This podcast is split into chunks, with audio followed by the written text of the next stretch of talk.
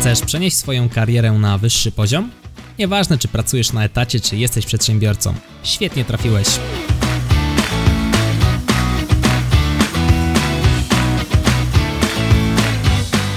Nazywam się Michał Kowalczyk i witam Cię w Excellent Work Podcast.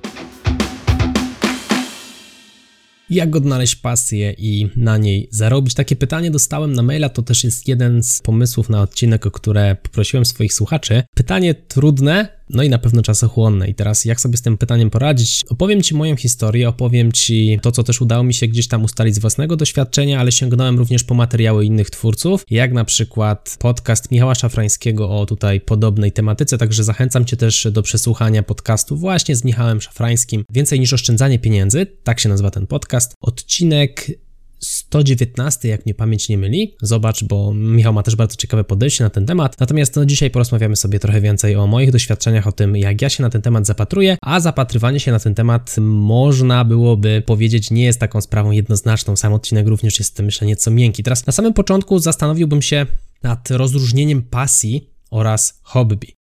Pasja wydaje się być czymś głębszym. Pasja w mojej definicji to jest coś, co nas pochłania. W momencie, kiedy zaczynamy coś robić, to tak wchodzimy w ten temat, tak w niego wsiągamy, że robimy to coś właśnie z pasją. Nie czujemy upływu czasu. Natomiast hobby dla mnie jest takim zajęciem, które pozwala nam się w jakiś sposób oderwać od tych codziennych obowiązków, ale nie jest to coś, co moglibyśmy robić 24 godziny na dobę, 7 dni w tygodniu. Tak bym rozróżnił pasję od hobby. I pojawia się tutaj na pewno też słowoczynność, czyli i w pasji coś robimy, i w hobby coś robimy. Natomiast rozróżniłbym tutaj kwestię właśnie tego, co nas porywa. W pasji porywa nas nie sam efekt, a samo bycie w procesie. Czyli szukanie pasji rozpocząłbym właśnie od przyglądaniu się sobie, rozglądaniu się po tym, co mnie interesuje. Czyli patrzyłbym na te czynności, które już w życiu wykonywałem i zastanawiałbym się, co mnie w tych czynnościach porywało. I tutaj myślę, że świetnym momentem będzie właśnie teraz przytoczenie kilku przykładów u mnie. Jak to u mnie wyglądało z tym, że ja teraz uczę ludzi Excela, podążają za mną tysiące osób, uczą się razem ze mną, mówią, że ja ich inspiruję i w ogóle wow, Michał, jak ty to fajnie robisz, że tobie się chce, ale czuć od ciebie pasję.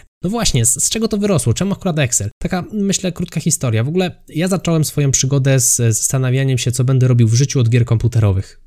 No, ciekawe miejsce, myślę. Natomiast no tak to wyszło. Patrząc teraz z punktu widzenia Michała dorosłego w okolicy 30, to był bardzo ciekawy dla mnie czas. Dlaczego? Gry komputerowe nauczyły mnie naprawdę wielu fajnych kompetencji, jak na przykład zarządzanie ludźmi. Praktycznie w każdej grze od razu lądowałem na jakimś ala kierowniczym stanowisku. Jakiś prezes gildii, wiceprezes, przewodniczący, czy jak to tam się zwało, zastępca i tak dalej, i tak dalej. Organizowałem wszelkiego rodzaju wypady na tak zwane questy, czy tam jakieś dungeony. Trzeba było zorganizować ekipę, to była zróżnicowana ekipa, część osób odpowiadała za leczenie, część osób odpowiadała za atakowanie, inni tam wykonywali kolejne czynności, więc tutaj zarządzanie grupą, synchronizacja to jest kompetencja, którą dzięki graniu w gry na pewno nabyłem. Nauczyłem się też nieco handlu. I teraz, co mnie porywało w tym całym graniu? Nawet nie sam proces grania, jak właśnie przebywanie z ludźmi. Wszystkie gry, które wciągały mnie na dłużej niż kilka godzin, to były gry, które były zorientowane w multiplayerze, to były gry, w czasie których rozmawiałem z kimś przez tak zwany TeamSpeak. To taka aplikacja, coś ala Skype, tylko bardziej skierowana w stronę graczy. I dzięki temu, że ja z nimi rozmawiałem, to mnie pociągało, czyli mogłem czuć się tam ważny. I to był pierwszy kierunek, w którym chciałem iść. Potem e, w międzyczasie chodziłem do szkoły. W szkole zawsze był ktoś, z kim rywalizowałem.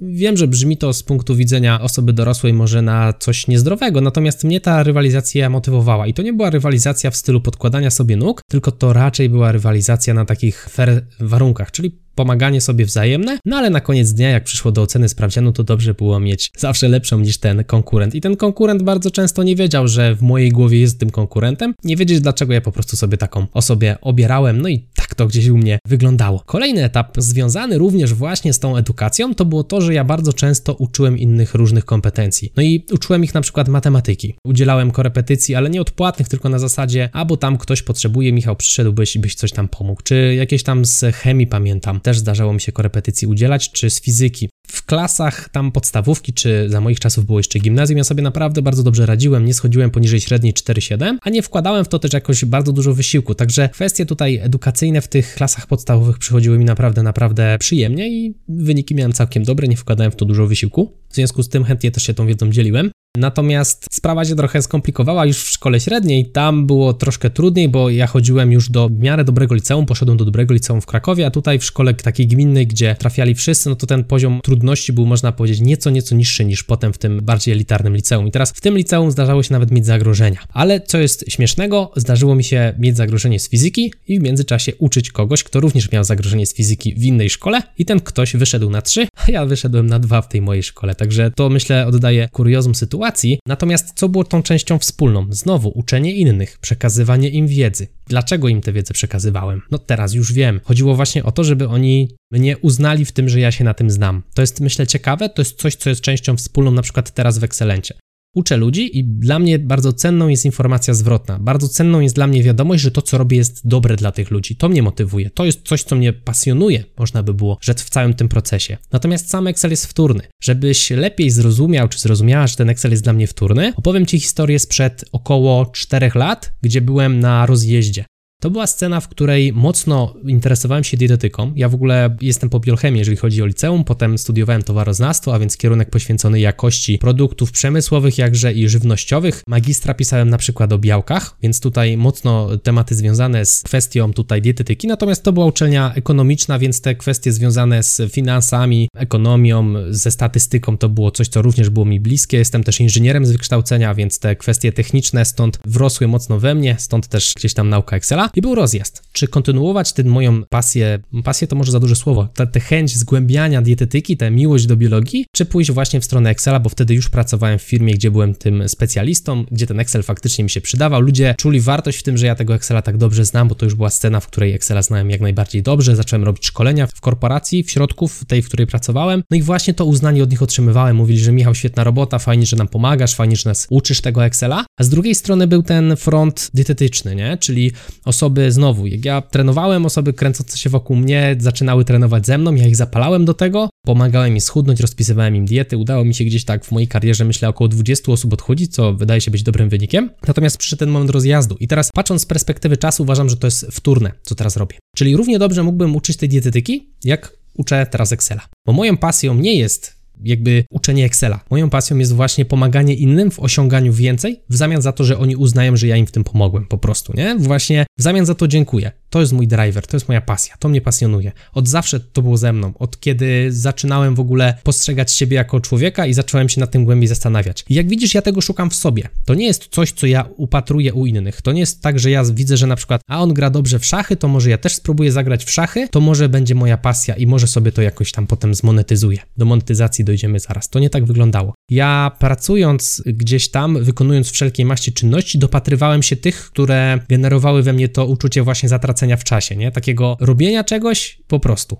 bez chęci przestania. I tak wypłynęła właśnie ta, to moje edukowanie innych. I to też nie jest tak, że ta pasja może być tylko jedna, bo na przykład też bardzo wciąga mnie technologia, czyli uczenie się kolejnych jakichś tam języków, bawienie się w tworzenie stron, bawienie się w tworzenie automatyzacji. Ostatnio mocno siedzę w temacie automatyzacji. To jest też coś, w co mogę wsiąknąć w momencie, zautomatyzować i w ogóle nie, nie wychodzić stamtąd. Nie mogę siedzieć 10 godzin, przegrzebując sieć w poszukiwaniu właśnie jakichś informacji związanych z, nie wiem, no na przykład rozwiązaniami w Excelu czy rozwiązaniami w stronach internetowych. I znowu to co mnie kręci, to właśnie poznawanie nowych rzeczy. Poznawanie nowych rzeczy związanych z technologią, czyli sam proces edukowania i posiadania większej wiedzy. Natomiast to, czy to jest zautomatyzowany plik w Excelu, czy to jest zautomatyzowane jakieś tam wysyłanie, nie wiem, certyfikatów, czy jakichś powitań, to to jest znowu rzecz wtórna interesuje mnie właśnie sam ten proces uczenia się i posiadania tej wiedzy i umiejętność wykorzystania jej w praktyce. To jest też coś, co bardzo mnie pasjonuje i bardzo mnie to wciąga. No i jak widzisz, te akurat dwie, nie wiem, kompetencje, nie wiem, czy to dobre słowo, to są kompetencje, które można zmonetyzować w jakiś tam sposób w dłuższej perspektywie. Natomiast no nie każdą pasję można zmonetyzować, przynajmniej w prosty sposób, nie? I takie powiedzenie, że znajdź pasję, tak, i nie przepracujesz ani jednego dnia w życiu, moim zdaniem nie tyczy się wszystkich pasji. Ale wróćmy jeszcze na moment do tego, jak znaleźć Twoją. Znasz już moją historię, wiesz, jak było ze mną. Wiesz, że warto byłoby zastanowić się, co Cię kręci i szukać właśnie w tym kierunku. Co rozumiem przez szukać? No, jeżeli jakaś czynność cię bardzo pochłania, spróbuj wykonywać podobną czynność, którą właśnie łączy takie górnolotne uczucie. Czyli właśnie tak jak w moim przypadku górnolotnym uczuciem jest ta wdzięczność, no to zacząłem kombinować, nie? Tutaj zacząłem uczyć Excela, tutaj wcześniej matematyki, tu jakieś fizyki, tutaj zacząłem uczyć dietetyki, no i okazało się, że tą częścią wspólną jest właśnie przyjemność z edukacji. To odkryłem. I dzięki temu, że to odkryłem, łatwiej było mi potem już się ukierunkować, nie? Czyli właśnie w stronę Excela. Kolejna sprawa. Która może Ci się przydać właśnie w znalezieniu tej pasji, no to warto byłoby zastanowić się, co patrzysz, co czytasz, w jakich kierunkach się zwracasz, jak masz wolny czas. Tylko taki wolny, że wolny. Nie mam tutaj na myśli teraz siedzenie na Facebooku czy Instagramie, tylko jak tak bardzo się nudzisz, odpalasz ten komputer i co tam grzebiesz, nie? Co tam czytasz? To jest, myślę, coś, co znowu może pokazać ci jakiś kierunek grzebania głębiej. Czego uczysz innych? Co powoduje, że inni mówią, że ty jesteś w tym dobry do czego zapalasz innych. To jest myślę też ciekawostka, gdzieś w internecie oglądałem filmik właśnie o tym, jak znaleźć pasję. Była sytuacja, w której gość mówił, że nie ma pasji, nie może jej znaleźć i w każdy wolny wieczór sobie siedział w Photoshopie. Photoshop to jest taki program do edycji grafiki, no i tam sobie coś w tym Photoshopie grzebał i dłubał, nie? Coś tam sobie dłubał i żalił się wiecznie do znajomych, że on nie ma pasji. Dopiero znajomi mu uświadomili, że właśnie to grzebanie w Photoshopie, wsiąkanie na kilka godzin, siedzenie tam do późnych godzin nocnych, to właśnie jest to, co go kręci, tworzenie, produkowanie, nie? No i oczywiście w tą stronę gdzieś tam poszedł. Zmonetyzowanie swojej działalności w Photoshopie też nie jest jakąś bardzo skomplikowaną sprawą, jest to do zrobienia. Dlatego warto, tak jak mówię, nadal przyglądać się sobie i szukać w środku tej pasji, niekoniecznie na zewnątrz. Daj sobie czas na zastanowienie. To jest myślę też ciekawy punkt, czyli to nie jest tak, że my siądziemy i powiemy: Dobra, to teraz sobie wymyślę pasję. Może nie do końca. Właśnie pochodźmy, pospacerujmy, ponudźmy się trochę, dajmy mózgowi przestrzeń na to, żeby popracował, no i gdzieś tam pewnie po jakimś czasie może nam ten pomysł wpaść do głowy. Dla mnie takim świętym dniem jest niedziela. To jest dla mnie fenomenalny dzień, bo wtedy najwięcej pomysłów w mojej głowie się pojawia. To jest taki czas, kiedy ja nie, staram się nie korzystać z social mediów, nie włączam bardzo często też komputera. To jest czas, kiedy mój mózg syntezuje to, co się wydarzyło od poniedziałku do soboty. Myślę, że to też jest taka właśnie fajna przestrzeń, żeby wszystko w tym umyśle, co żeśmy tam do niego wlali, się porządnie wymieszało i dało z tego nowy kolor. Warto, myślę, taki dzień sobie spróbować w tygodniu wdrożyć. Ja wiem, że dziś to nie jest proste, jesteśmy zagonieni, natomiast no, myślę, że warto. Duże z tego płyną korzyści. Spróbujmy. Patrzę sobie tutaj jeszcze na moją ściągawkę agendową. Co by tutaj jeszcze dorzucić? O, to jest, myślę, dobry punkt. Jeżeli już czujesz, że to jest ta strona i zaczynasz się skłaniać w stronę monetyzacji tej czynności, warto moim zdaniem zrobić ją najpierw w małej skali. Bo jedno to jest to, co nam się wydaje, a dwa to jest rzeczywistość, która potem weryfikuje te nasze oczekiwania wobec pewnych czynności. I tutaj myślę, dobrym przykładem są moje szkolenia. To nie było tak, że ja mu myślę, no dobra, Excel jest fajny, wymyślę sobie biznes wokół Excela, zacznę robić szkolenia, to na pewno będzie fajnie. Dzisiaj odchodzę z etatu, jutro robię szkolenia. To nie tak wyglądało. Ten proces u mnie był płynny, czyli pracowałem sobie normalnie na etacie, stwierdziłem, że ok, szkolenia z Excela to jest coś, co mogę wypróbować nawet w obrębie własnej firmy tej, w której pracuję, w sensie to nie jest moja własna firma, mam na myśli tej, w której jestem zatrudniony oczywiście. No i zapytałem szefa, czy ma przestrzeń na coś takiego, czy mógłbym coś takiego przygotować. No i tak, zobaczyłem ile pracy kosztuje przygotowanie agendy, ile pracy kosztuje przygotowanie się do szkolenia, jak wygląda sam proces prowadzenia takiego szkolenia, jak się już jest w sali i te 12-15 par oczu są skierowane w ciebie, jak pojawiają się pytania, jak na te pytania odpowiadać, w jaki sposób tłumaczyć, żeby to miało ręce i nogi. To był proces, wymagało to czasu. Natomiast to mi dało zrozumienie, jak to jest złożony proces, że to nie jest tak, że ja dobra robię szkolenia, to wstaję od komputera, jadę do firmy i robię szkolenie. Wymaga to pewnego przygotowania i też samego przeprowadzenia już w momencie, kiedy to się dzieje. I to było zderzenie takich moich wyobrażeń z tym, co się dzieje rzeczywiście bezkarnie. W sensie nawet z plusem, bo szef mówi, że fajnie, że takie szkolenie zorganizowałem. Gdybym to zrobił po odejściu z pracy, aby mi się to nie spodobało, no to ryzyko byłoby takie, że nie miałbym co włożyć do gara, kolokwialnie mówiąc. A więc jeżeli mamy już jakiś pomysł, jakąś pasję, coś, co nas naprawdę pochłania i chcemy na tym zarabiać, warto spróbować zrobić to w takim małym ogródku bezkarnym, jeśli mógłbym tak powiedzieć. Spróbujmy złapać, nie wiem, dwóch, trzech znajomych, kogoś, kto mógłby być zainteresowany naszym produktem czy usługą, którą świadczymy w ramach naszej pasji, no i spróbujmy mu taką usługę wyświadczyć. Jest taka sprytna działalność nierejestrowana w naszym kraju, a więc nie trzeba od razu zakładać firmy, fakturować tam kogoś, możemy to zrobić właśnie w ramach działalności nierejestrowanej, no i wtedy zderzymy ten nasz pomysł monetyzowania pasji z rzeczywistością. To jest myślę naprawdę dobry tips. Ja coś takiego zrobiłem i wewnątrz szkolenia i pamiętam jak już moja firma prawie stała na nogach, przed samym startem firmy zdecydowałem się na przeprowadzenie dwóch szkoleń stacjonarnych otwartych, to znaczy, że mogła się do takiego szkolenia zapisać każda osoba z ulicy. Zrobiłem dwa takie szkolenia. W salce zobaczyłem, jak to też wygląda. Zdecydowałem, że szkolenie stacjonarne, takie otwarte, to jest coś, co wymaga naprawdę dużo organizacji. Trzeba znaleźć osoby, zebrać pieniądze, przygotować materiały, zarezerwować salkę, jakiś catering i tak dalej, być wcześniej na miejscu i stwierdziłem, że na przykład szkolenia otwarte to nie jest coś, co mnie interesuje. Natomiast szkolenia zamknięte, gdzie to firma zbiera osoby, ja przychodzę, bo jest sala, komputery, no to to jest ok, bo to kosztuje mnie już mniej pracy. Natomiast znowu, musiałem dopiero zrozumieć, zderzając swoje oczekiwania z rzeczywistością, jak to wygląda, nie? Jeżeli już chodzi o samą motywację. Teraz nasunie nam się w głowie też taki pomysł, no ale Michał, uczysz Excela, ok, ale przecież tyle osób już to robi, gdzie tu jakaś pasja, wiesz, nie jesteś innowacyjny, już wiele osób jest przed tobą i w sumie to dlaczego w to wszedłeś, nie? No właśnie dlatego, że ja mam w tym duży fan, właśnie w tym uczeniu innych, nie? Chcę to zrobić dobrze, mam naprawdę czyste intencje, jak to robię. Nie ma tutaj żadnego jakiegoś podszytego,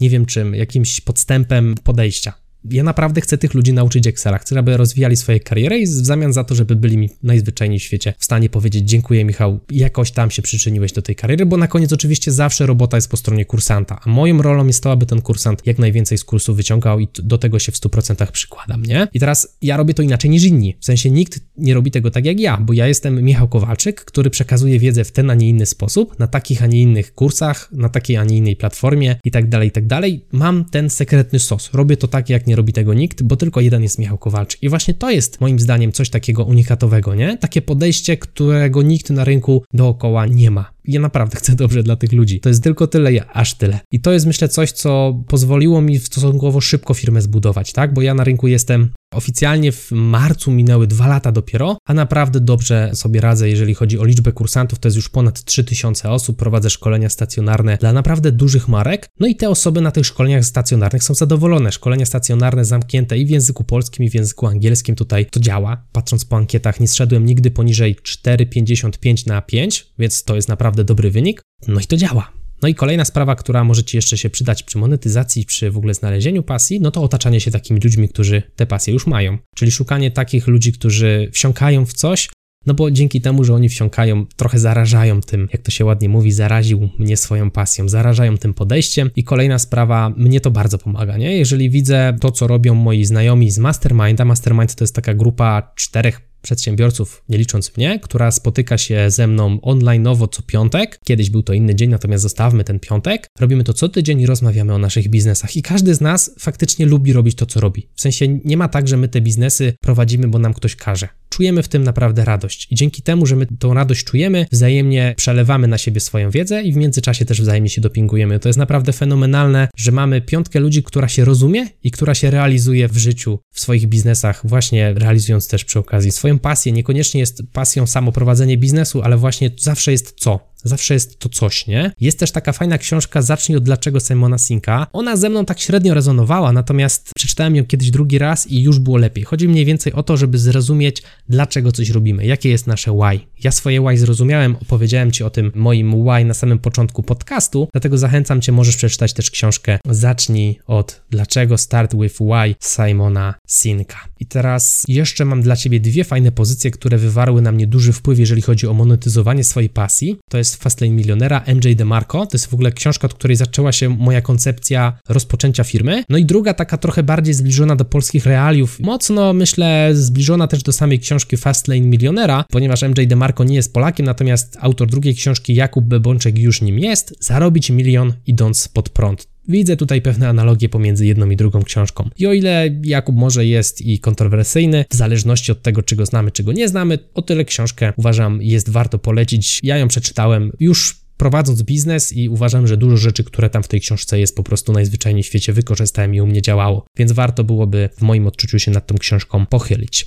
No i dobra, chyba tyle w materii. Odpowiedź znowu nie jest prosta, Podsumujemy sobie krótko ten odcinek. No, żeby znaleźć pasję, trzeba spojrzeć w głąb siebie. Trzeba siebie obserwować i zastanawiać się, co nas kręci. Możemy próbować szukać pasji, na przykład czytając książki, patrząc na innych, ale nie w charakterze co robią, tylko dlaczego coś robią. Szukając też swojego przy okazji why, otaczając się ludźmi, którzy te pasje mają, no i patrzeniem też w swoją historię, patrzeniem właśnie, co nas kręci, szukaniem rzeczy, które są podobne do tych, które nas kręcą, no i potem przyjdzie czas na monetyzację, przy czym gwiazdka, nie każdy biznes, nie każdą pasję da się przerobić w biznes, o tym też warto pamiętać, ale z drugiej strony, jak już się uda, warto pamiętać o takim mądrym powiedzeniu, że pasja rodzi profesjonalizm. Jeżeli robimy coś z pasją, no to ten profesjonalizm pewnie będzie naszym udziałem. Zachęcam Cię do udostępnienia czy przekazania tego odcinka jednej osobie. To jest, myślę, bardzo ważna sprawa, jeżeli podobało Ci się to, co dla Ciebie przygotowałem. No i druga ważna sprawa, 15 lipca startuje kolejna edycja kursu zaawansowanego. Słuchacze oglądający Excellent Work, skuteczna nauka Excela na Facebooku prosili mnie o to, abym zrobił kolejną edycję nieco wcześniej, a więc będzie ona miała start 15 lipca. Zapisz się na zaawansowany.pl, dostaniesz dostęp do bezpłatnego szkolenia online, tak zwanego webinaru, który odbędzie się właśnie 15 lipca o 20